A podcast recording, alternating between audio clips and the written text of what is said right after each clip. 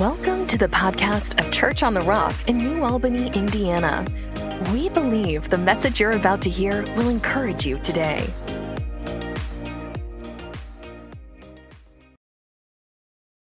We're not. We're not talking about the end times. We're just going to do a study in Revelation for the rest of the service. Revelation chapter 1. We're going to start there today. By the way, your kids are well taken care of. When you get them back, they're going to be full of candy and excited to see you. So you're welcome for that. Uh, there's tons of Easter eggs outside and lots of candy and blow ups for your kids to jump around in. So I know they're having a great time while you are in here listening to the Word of God. So they're having a great time today. So um, if, if you don't respond a lot today, I might have to give you guys some candy. But I feel like you're going to do good. So, Revelation 1 in verse 17, and this is Jesus. He's uh, appearing to the Apostle John and knows what it says. And when I saw him, I fell at his feet as dead. And he laid his right hand upon me, saying unto me, Fear not. And this is Jesus speaking. I am the first and the last. And I am he that liveth. Now, I pulled out a King James Version verse for Resurrection Sunday. I'm going off the grid today. I am he that liveth. You know, sometimes the King James just sounds right. And was dead, and behold, I am alive forevermore. Amen. Now, if you're Jesus, you go ahead and just amen yourself. Amen. And I have the keys of hell and of death. Notice that Jesus said, I am he that was dead, but I am alive forevermore, and I have the keys of hell and death. This morning, if you're taking notes, the title of my message is called The Resurrection Changes Everything. The resurrection changes everything. On Sunday mornings, we've been talking about for the past three weeks about who is the real Jesus. Will the real Jesus please stand up? And we know that the real Jesus, we see that the real Jesus, most of us have been taught either the religious Jesus or we've been taught the secular Jesus, which are both wrong. The religious Jesus, a lot of us grew up with a religious Jesus, and others been taught the secular Jesus, but the real Jesus is the Jesus of the Bible. And we know that from our series, and I just want to say a little recap before we go into the resurrection today, that Jesus is God. He is all God and He is all man. He is the God man, and as why He is the only person qualified to meet our needs and take care of our sins because he is fully God and fully man. And last week we talked specifically about what happened on the cross. We talked specifically about what Jesus did on the cross, what he went through when he was whipped and beaten and bloodied, what he went through when the crown of thorns was on his head, what he went through when he died on the cross the reason for that and, and what happened. And last week we called that message Death by Love, and what happened on the Thursday and the Friday of Jesus last week of his life, really. And we talked about that because it, Jesus came to do much more than just to get us to heaven. That's great. If that's all that happened, that would be wonderful. We'd all be thankful for that. But Jesus died to get heaven in us. Jesus died to not just save us from our sins, but to give us a new life. And he died not just to make our spirit right with God, but he died to heal our mind and to heal our body. Jesus did all of that for us. And we need to preach the full gospel and the full redemption and not just give a portion of what he did, but all of what he did. But see, last week I left y'all hanging. Didn't mean to, but I left y'all on Friday. And this story's a sequel. I left you with Jesus dying. Now, you were excited about that, but the story gets better. And, and you got to understand this because now I'm not like this. I finish movies whether they're bad or good. But some of y'all turn the movie off halfway through. And you know what happens, and I, have I've seen this happen many times, especially I've, I've been to movies with other people that paid to go to the movie. We're not just talking about watching something on your TV they can turn off. You paid to go to this movie. And you know how much the movies cost $50 at least. 20 for the snacks, 30 for the tickets. It's way overpriced. you done paid $50 for this movie and you walk out halfway through and then later on they were like, "What did you see this part?" No, I didn't see that part. What what you you didn't see that part? You left the movie and you left the story before the good part. You walked out of the story before the best part of the movie. And that's what so many people do in the story of Jesus. They keep him on the cross, but he is not on the cross anymore. He did that once and for all, and he's not going back to do it anymore. But I even left y'all hanging last week because the story wasn't over. I left you at Friday, but we need to talk about what happened on Saturday and Sunday. And that's what I want to focus on today because the best part is still yet to come in the story. Don't leave the movie early. You know, I went to a movie um, this past week with Natalie, and uh, I went to saw uh, Raya and the Last Dragon. I loved it. Shout out if you want to go see a good movie. I liked it. I got a little teary. I'm going to see it with my daughter. There's a little father daughter connection in the movie. I was teary. I was sniffling. She was laughing. She thought it was funny. Um, I'm an emotional type of person, but I liked the movie. And I love the story in the movie. Now, I don't want to get any emails about that. You know, there's some new age stuff in it, Pastor. It's okay. Listen, all Disney movies are new age. We all still watch them. It's all right. It's okay. It was a good story, it was a good movie. And I was thinking, why do we like stories like that? Because in all great stories have all the same themes. Stay with me. In all great stories, whether that's a book we read or a movie we watch, there's a reason we like that story. Because in that story is all these different themes that are God themes. So, just like when I went to see that movie this weekend with Natalie, I noticed in that story is all these themes. And these are biblical words, but I want to break it down like this there's always these themes in God's story there's creation, there's the fall, then there's redemption, resurrection, and then restoration. Why does every Disney movie work? Because there's the creation, everything's going right. Then there's the fall, something bad happens. Then there's redemption, somebody has to come redeem things and make it right. Then there's the resurrection, the good guy comes back to life. And then lastly, there's restoration of what was lost. There's a reason that the Disney movies, the Star Wars movies, the Marvel movies work because in their story is God's story. That's why we like it. Now, who came up with that theme that it happens to be in every great book, in every great movie, in every great piece of music you listen to that you like is the story of the creation, the fall, redemption, resurrection, and restoration. It's because all stories are part of God's story. And the reason we like it is because our heart knows that's the way it should be. We love the story of God, even if we're unconscious that it's happening in a book we read or a movie we see. That's the story of God. That's why it works, because it was God's idea before any creative person ever made a film or a book or a piece of music. God's creation, fall, redemption, resurrection, restoration was in every story. We see that the resurrection is even in the natural world, it's in the fabric of our world with the seasons. The seasons follow this same pattern the fall, the winter, the spring, and the summer. Even all of creation in the fabric of creation is creation, fall, redemption, resurrection, and restoration. It's in the fabric of us as human beings. We know that there's something more than what we're living for. We know that there's something bigger than what we're living for. We all know that things used to be right, they got broken. We're living in a broken, fallen world. We need to fix it. Most people go about it the wrong way to try to fix it. Like, okay, well, we need more education. Now we'll fix it. Nope, not fixing it. Let, us get more government. Nope, not fixing it. Uh, let's get, get more sex. No, not fixing it. Let's get more alcohol. No, not fixing it. Let's get more money. No, not fixing it. But we know that there's brokenness and we know that there needs to be redemption in a resurrection.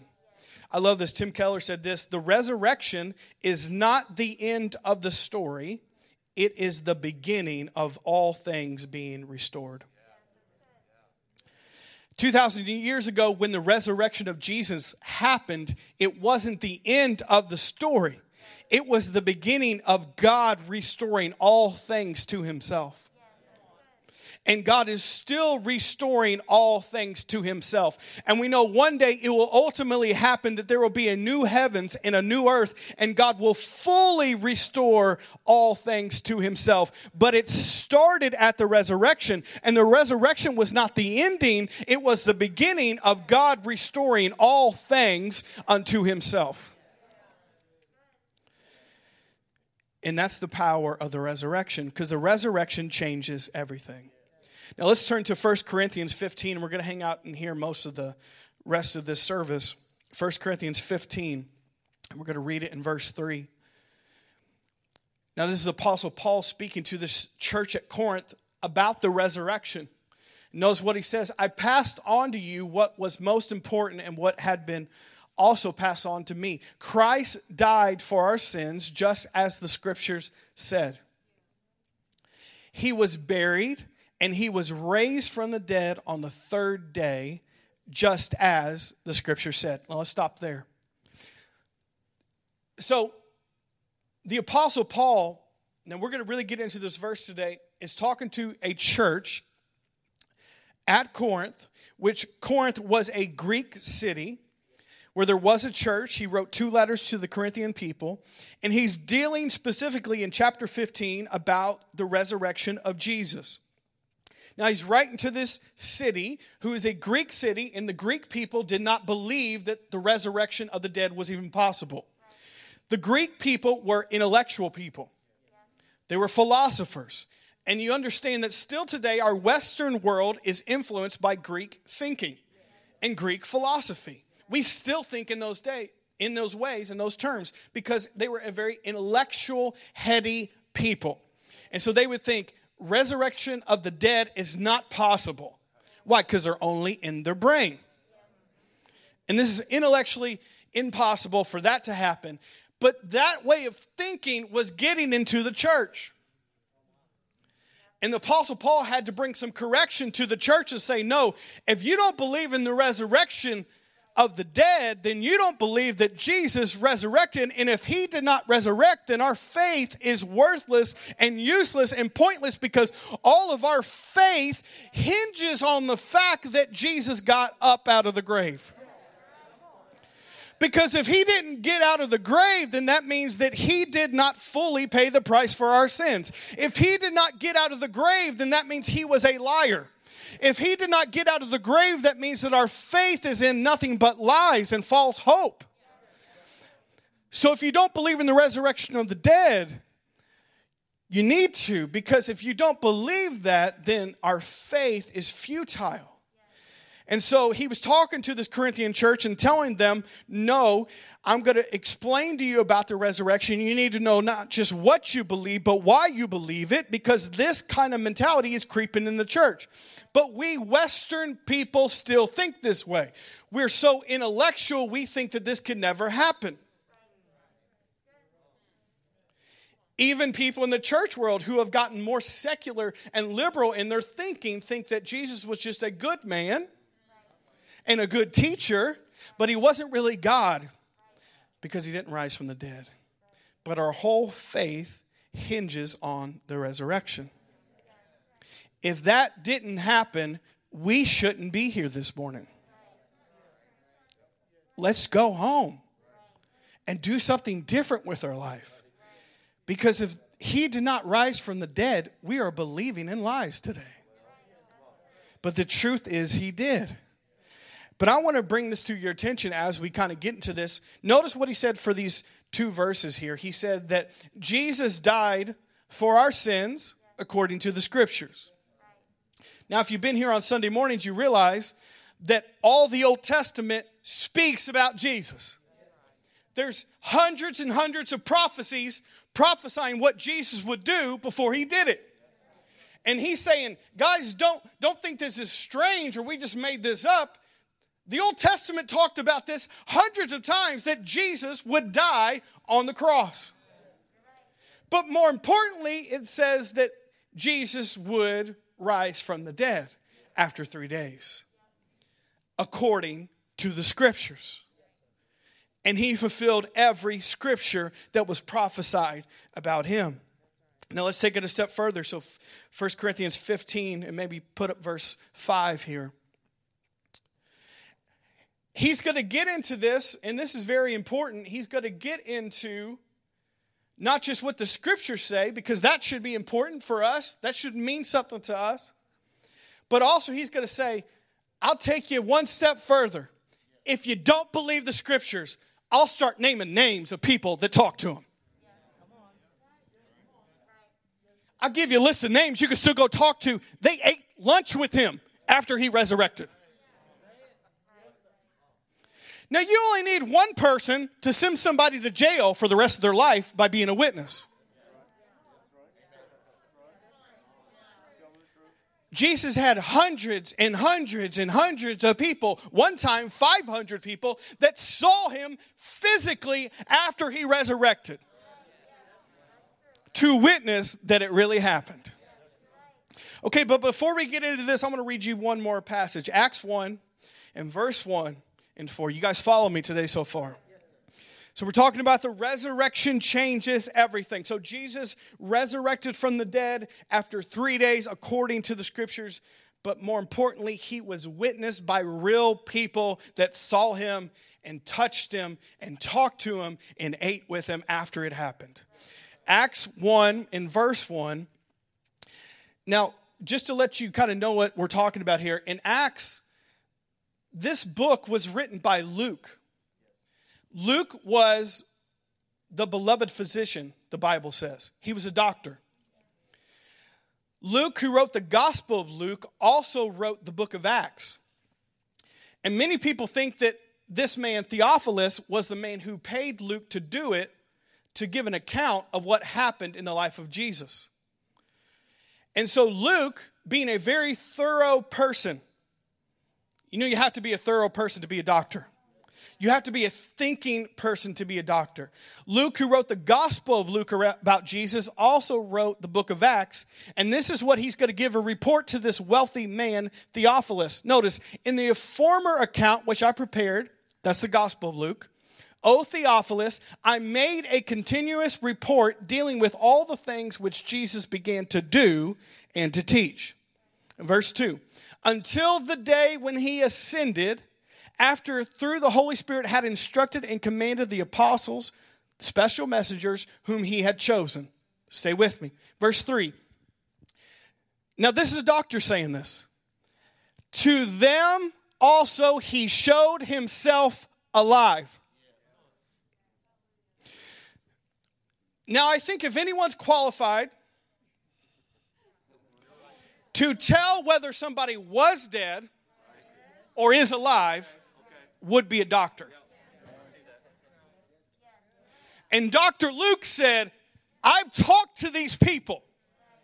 And this is what happened. To them also, he showed himself alive after his passion, his suffering in the garden and on the cross, by a series of many convincing demonstrations, unquestionable evidences, and infallible proofs appearing to them during 40 days and talking to them about the things of the kingdom of God. Verse 4 And while being in their company and eating with them, he commanded them not to leave Jerusalem, but to wait for what the Father had promised, of which he said, You have heard me speak. I love that. So Dr. Luke says, Listen, Theophilus, I know somebody's dead and I know when somebody's alive. I'm a doctor. And Jesus was dead and he's alive now by many proofs, by unquestionable proof and evidence. I've talked to the people, I've, I've uh, ate with these people, I've had fellowship with these people, and he showed himself alive after his passion. For 40 days he did this. He met with people, he talked to people, he met with his disciples, he taught them about the kingdom of God, he talked to them about the coming Holy Spirit. Jesus did that for 40 days before he ascended to heaven. Now let's go back to 1 Corinthians 15 because now he's going to name specific people Jesus talked to. 1 Corinthians 15, I think it's verse 5. You guys still here today? I love the names that he lists because it's important for us to know. He's not just pulling names out of a hat. 1 Corinthians 15, notice what the Apostle Paul said. Jesus was seen by Peter and then by the 12. Let's stop with this one.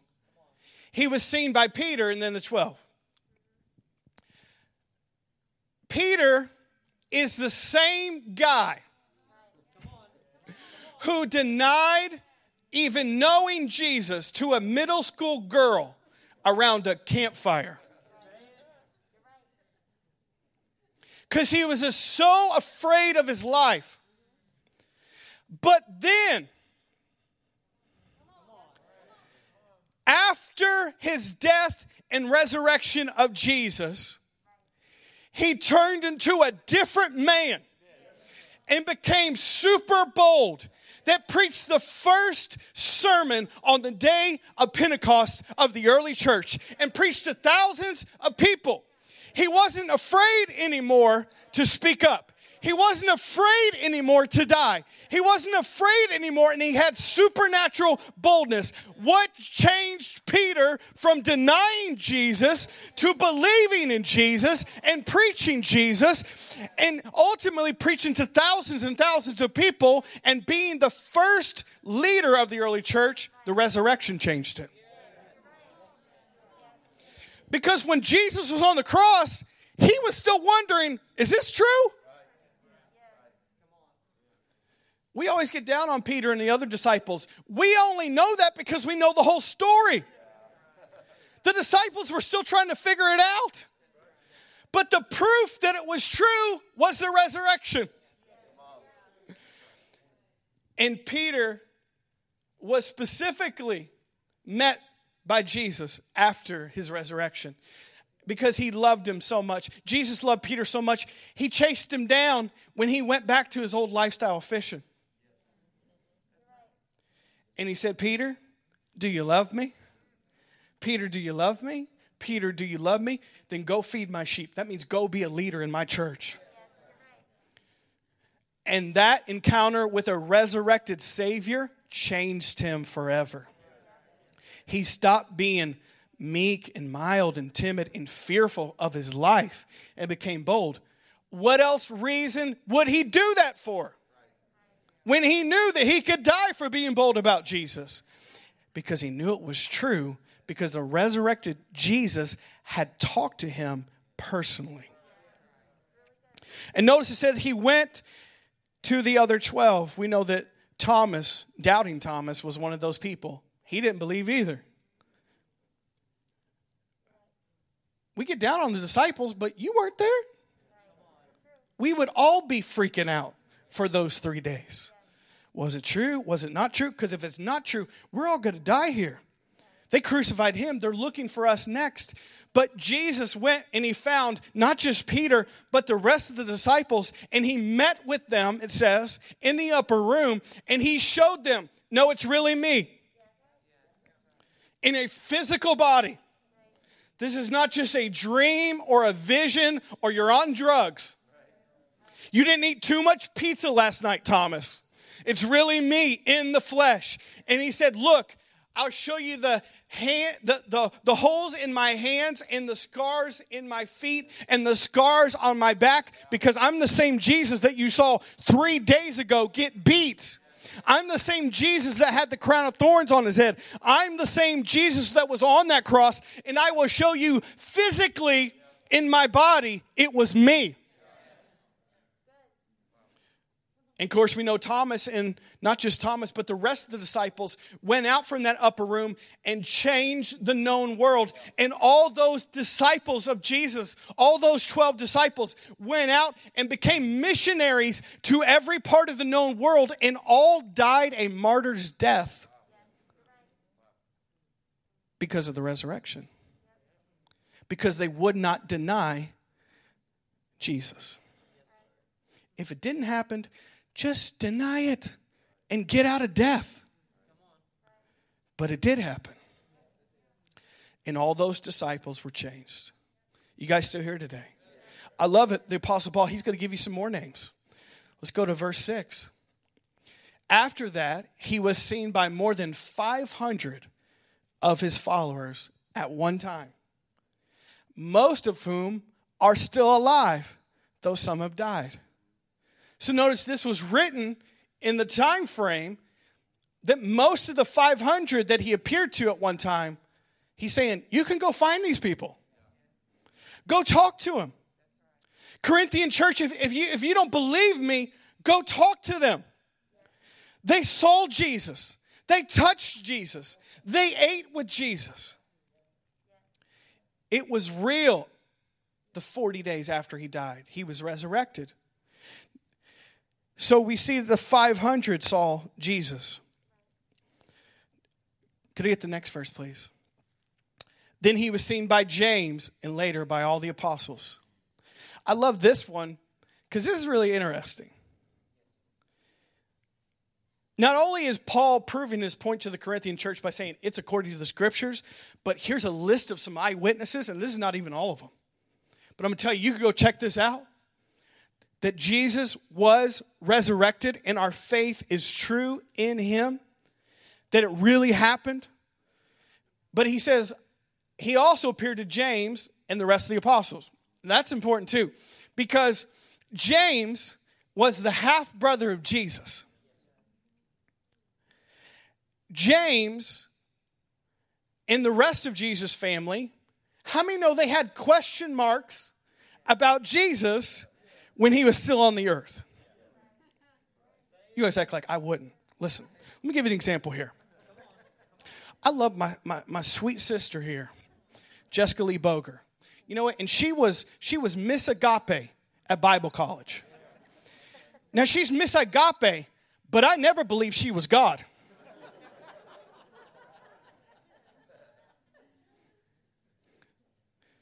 And so you could you could understand that Mary and the rest of Jesus' half brothers and half sisters could have a few question marks about Jesus.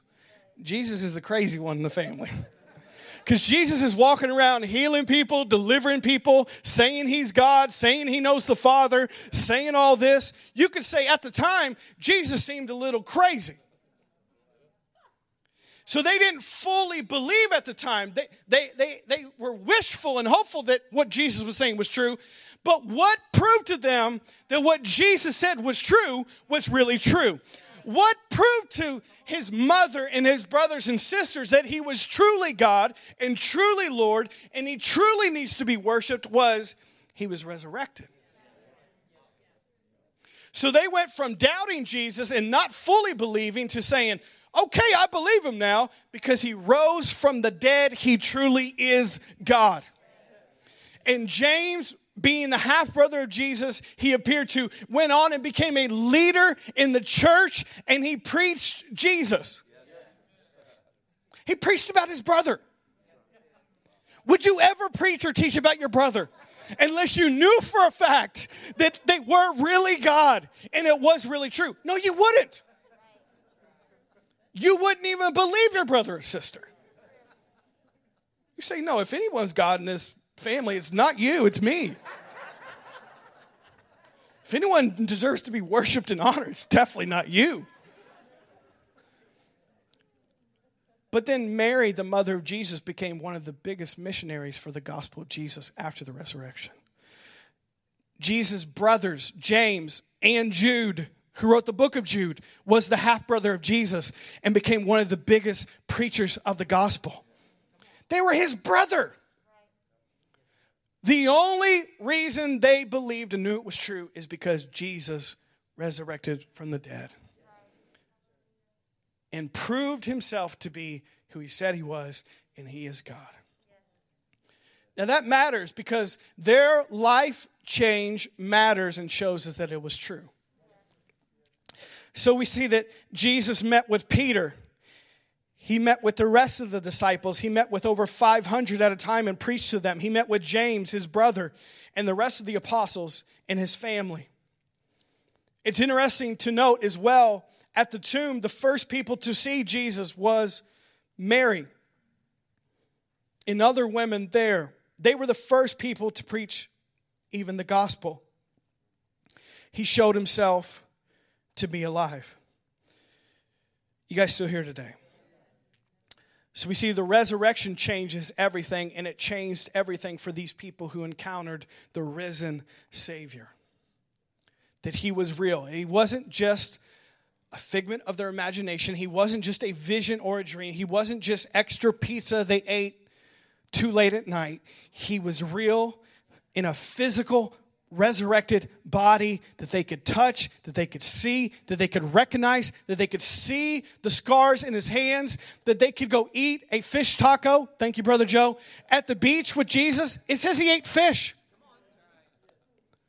After he was resurrected. So this is not a fake spiritual body, it's a real body that you can eat food with. Jesus ate some dock seafood after he rose from the dead. And good Lord, you know he had to put some of that tartar sauce on it as well. I'm talking to the real Southern Indiana people right now. You dignified folk, you don't know what I'm talking about.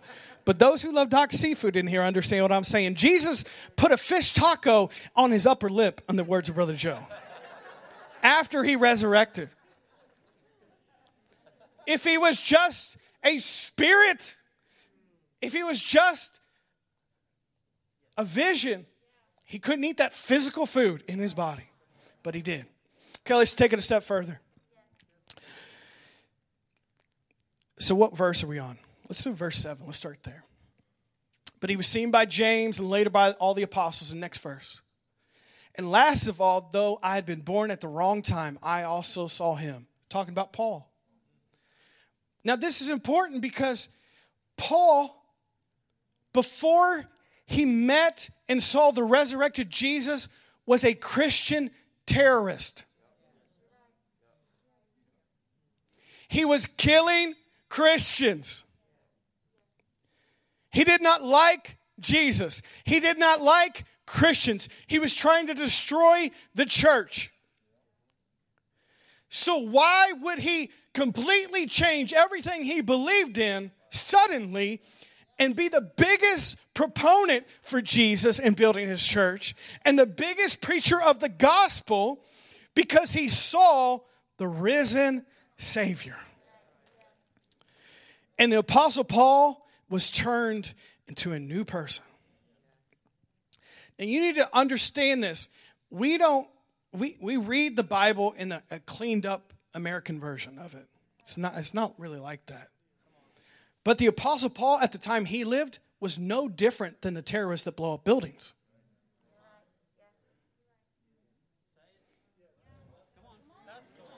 No different.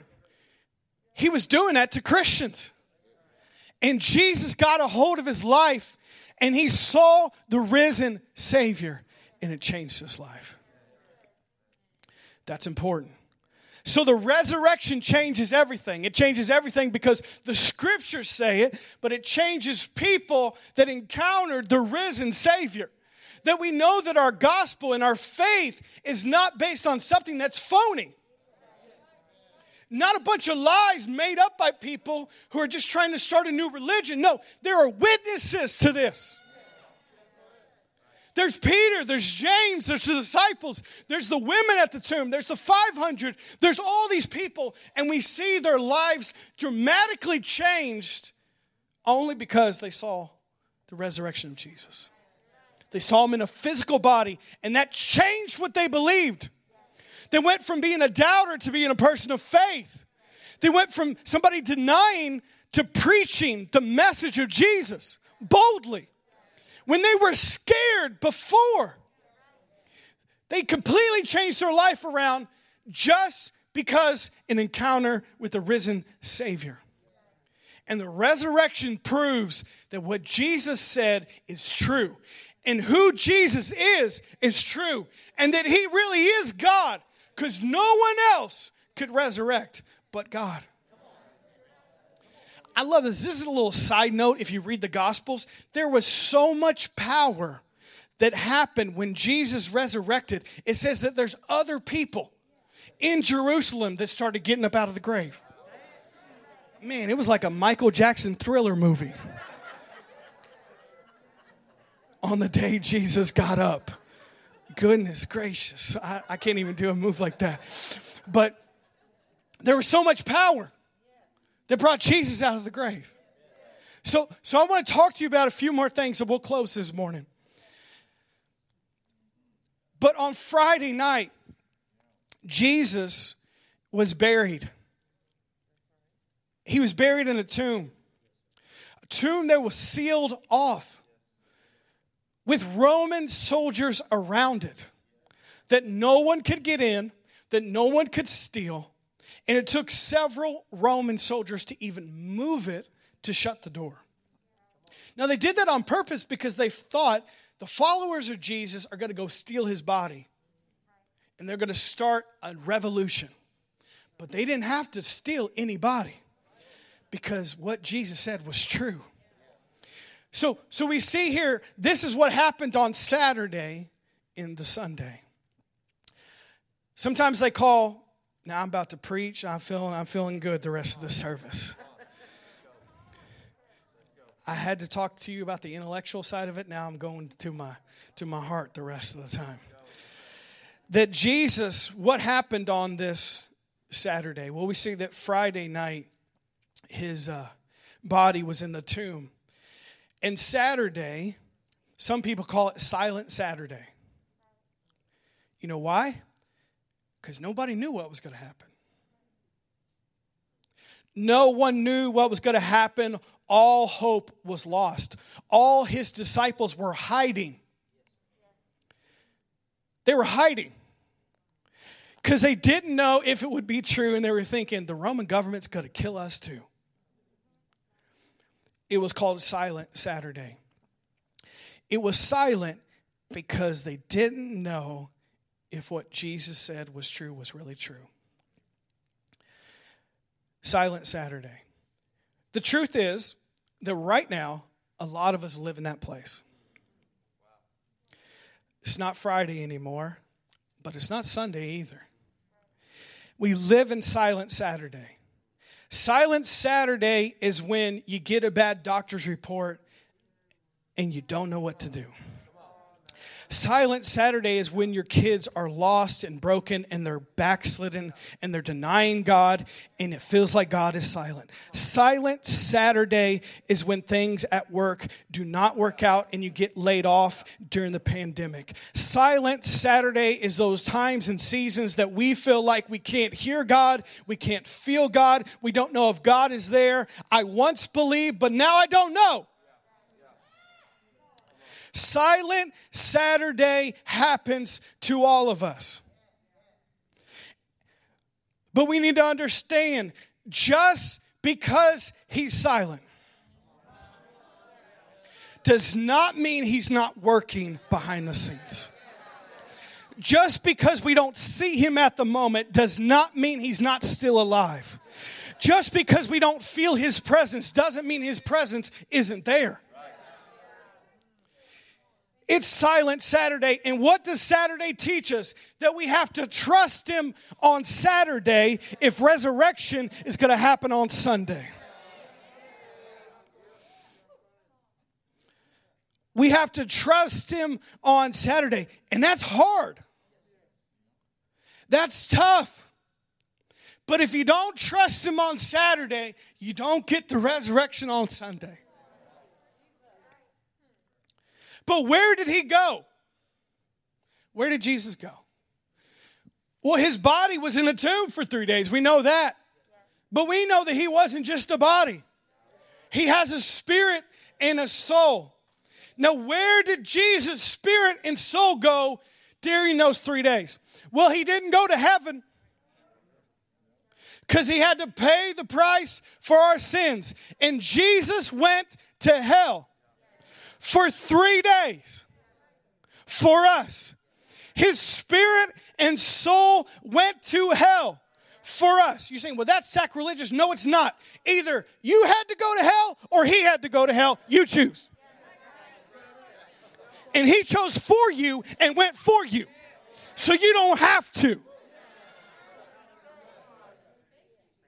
No, the Bible says he went to hell for you for three days to pay the full price for your sin, for your shame, for your guilt. He had to do that for three days for us. So his spirit and his soul were being tormented for three days straight in hell for you. Why his body lay lifeless in an empty grave with the door closed.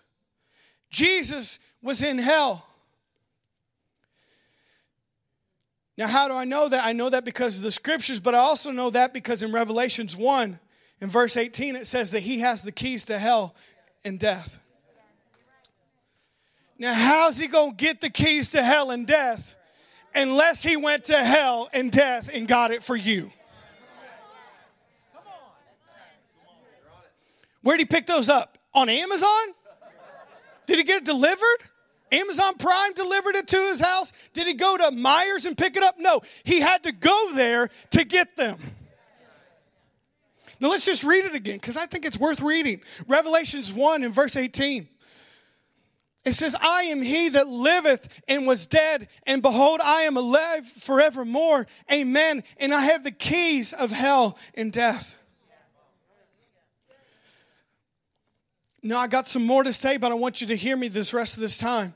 That Jesus went to hell and got the keys of hell and death in the grave for us. But Friday was just his physical suffering. But those three days, he suffered spirit and soul for us in hell, tormented, humiliated, took our guilt and our shame and our condemnation and the price that we deserved in hell. So we don't got to go there. So we don't have to pay that. And after three days, enough was enough. You know, on Saturday, it was kind of like, you know, when you swipe your uh, debit card and you don't know how much money's in there and it says pending, it's kind of like what Saturday was. It was like, is it to go through? Is it not to go through? Am I to get arrested? Am I to get to buy this? It was pending on Saturday. But on Sunday morning, the card went through. the card went through. And it said, paid in full. You got more than enough in your account. For not just you, but for everyone from all times, past, present, and future. It's paid in full, and the card worked. And what happened is that the Bible says that in hell, the Spirit of God went into hell and brought alive Jesus in hell. Now, you think you've had some rough circumstances. No, Jesus was born again in hell. And his spirit and his soul came alive again. And when he was awakened and became alive in hell by the Spirit of God. And it says in your Bible, the same Spirit that raised Christ from the dead dwells in you, not just Him. But it's the Spirit that raised Jesus from the dead in hell. And when he did, he got his strength back. He got his energy back. He got his life back. And he took the keys of hell, death, in the grave from the devil that he no longer has control over you. He no longer has authority over you. He no longer has dominion over you unless you give it to him. He has the keys of hell, death, and the grave. And then he went all the way back up into his body, and his body came alive, and an angel rolled away the stone, and he walked out as a human being alive forevermore spirit, soul, and body. He's not hurting anymore. He's not on the cross anymore. He's not in the tomb anymore. He's not suffering anymore. He is a risen King and Savior seated at the right hand of God, Most High, forever ruling and reigning, and we get to reign with Him.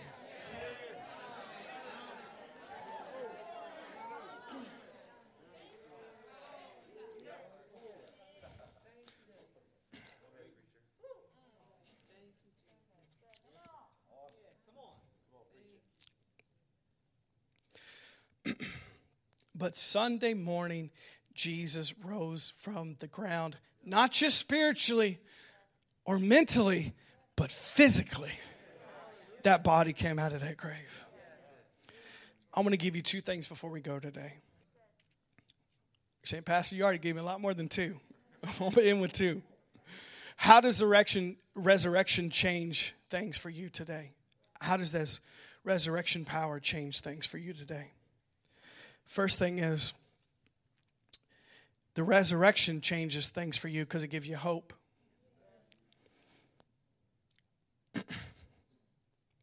Let's look at 1 Peter 1 in verse 3. It said, Blessed be the God and the Father of our Lord Jesus Christ, who according to his abundant mercy has begotten us again to a living hope through the resurrection of Jesus Christ from the dead. Notice we've been brought into this family of God by the resurrection through a living hope. Our hope is not dead, He's alive. It's a living hope. Every other world religious leader is dead today. No hope. But Jesus is alive forevermore, and we have a Savior who, it says, through his resurrection, we have a living hope. How does the resurrection change everything for you? It gives you hope. It gives you hope, first of all, for your past. The resurrection gives you hope for your past that what you did in your past doesn't have to define your future. That your past cannot hold you back any longer. That your sins, your guilt, your shame, you have hope to get not just over them, but get through them and to get them redeemed and forgiven and forgotten because of the resurrection of Jesus. Through the resurrection, we have hope for our present.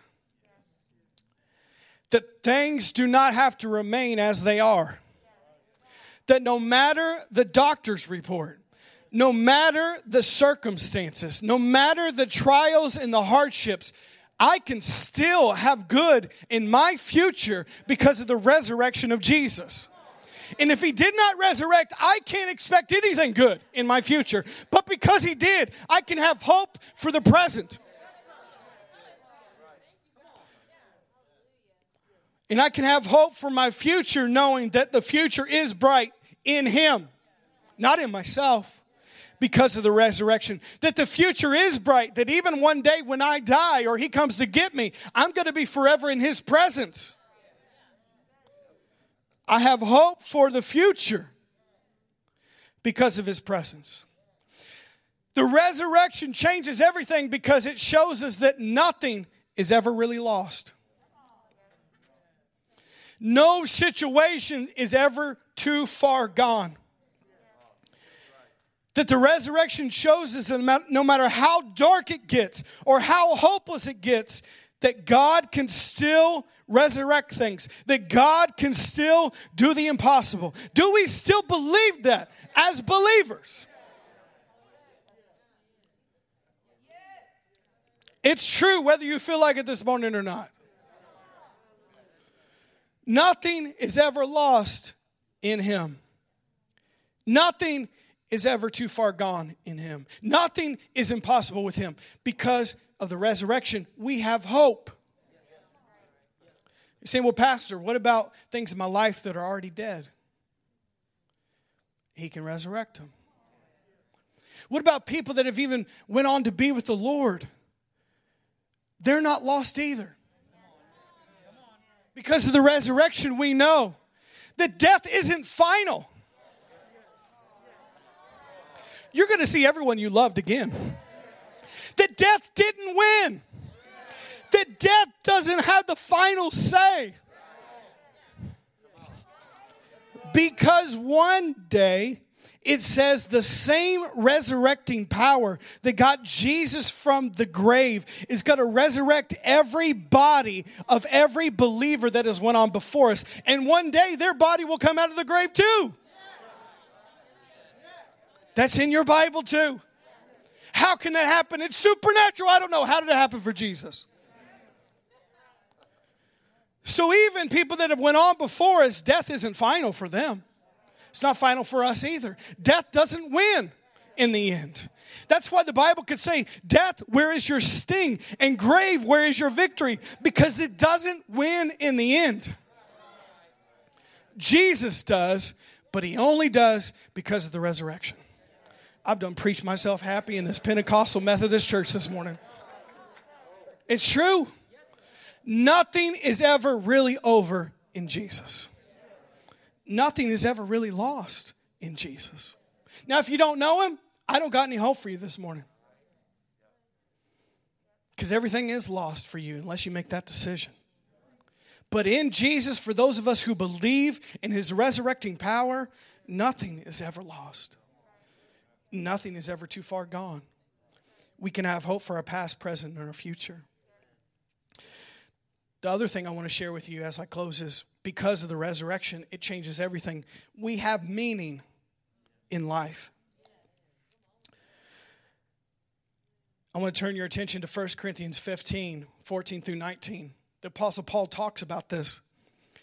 And if Christ has not been raised, then all of our preaching is useless, and your faith is useless. And we apostles would all be lying about God. For we have said that God raised Christ from the grave, but that can't be true if there's no resurrection of the dead. And if there's no resurrection of the dead, then Christ has not been raised. And if Christ has not been raised, then your faith is useless and you are still guilty of your sins. In that case, all who have died believing in Christ are lost. Verse 19, and if our hope is in Christ only for this life, we are more to be pitied than anyone in the world. The Apostle Paul breaks this down and he says, All of our faith hinges on Jesus getting out of the grave. And if he did not get out of the grave, this is the words he uses that our preaching is useless. Another word for useless is meaningless. It's all in vain. It says that our faith, if he did not rise from the dead, is useless. It's all in vain. If he did not rise from the dead, we are all liars. If he did not rise from the dead, we're all still lost. If he did not rise from the dead, we are to be most pitied and felt sorry for because we have all this faith in God in just this life, but it's not true. Well, come on, Apostle Paul, tell us what you really think about it. but you need to understand that your life has meaning because of the resurrection. But if the resurrection isn't true, then your life does not have meaning. It's all in vain preaching in vain, your faith in vain, your Bible a liar, your life a lie. Your whole existence is worthless and meaningless if the resurrection isn't true. That's what it says in the book of Ecclesiastes. Apart from God, everything is vain. Your job, in vain. Your money, in vain. Sex life in vain. Your kids in vain. The food you eat in vain. Everything is meaningless apart from God. Because if you came from nowhere and your life means nothing and you're going to nowhere, then do what you want. It's all pointless and meaningless and in vain. And we wonder why we have the mental health issues we have today when our culture has said, You come from nothing, your life is for nothing, and you're going to nothing. People live like nothing. No purpose, no meaning, no anything. But that's not true. The truth is, God made you. You came from somewhere and you came from God.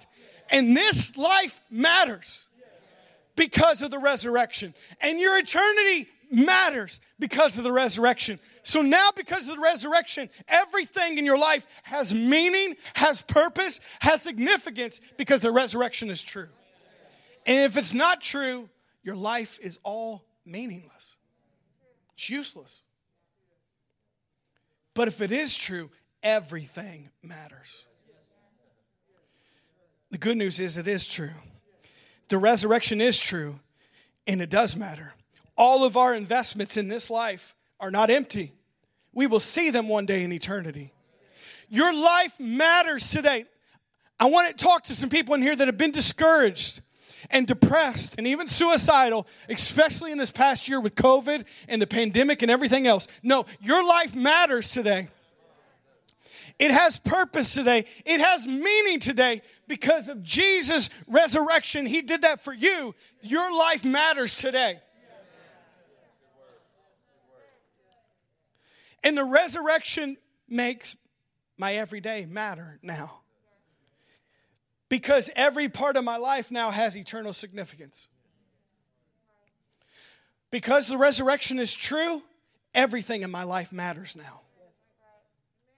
Because the resurrection is true, everything in my life has eternal significance. That means me waking up to work every day has eternity attached to it. There's a reason I'm there. I'm not just there to get a paycheck. I'm not just there to go through the motions. I'm not just there to have a job. No, everything matters because the resurrection is true.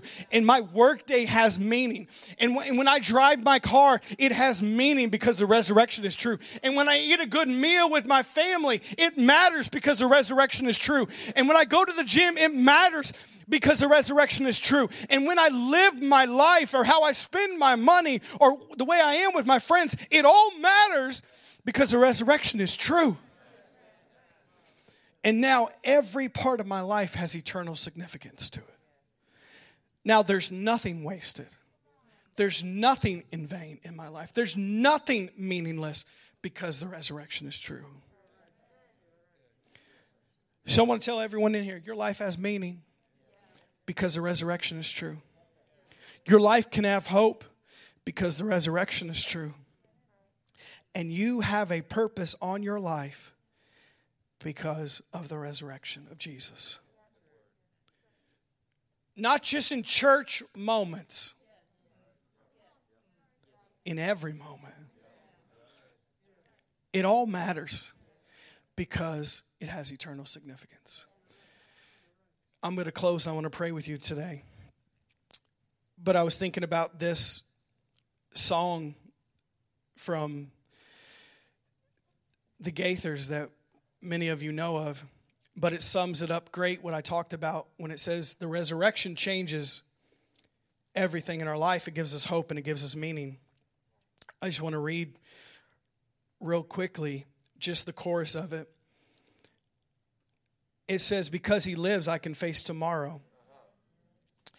Because he lives, all fear is gone. Because I know the future. Because he lives, life is worth living. Because he lives. Because Jesus lives, we can have hope, we can have meaning, and this life is worth living because the resurrection changes everything. Did you guys get something today? Can I get every head bowed and every eye closed? Father, we just thank you today for your presence in this place. And I would just want to have the opportunity to pray with you today as we close. I know I went a little bit long today. I was excited to preach to you.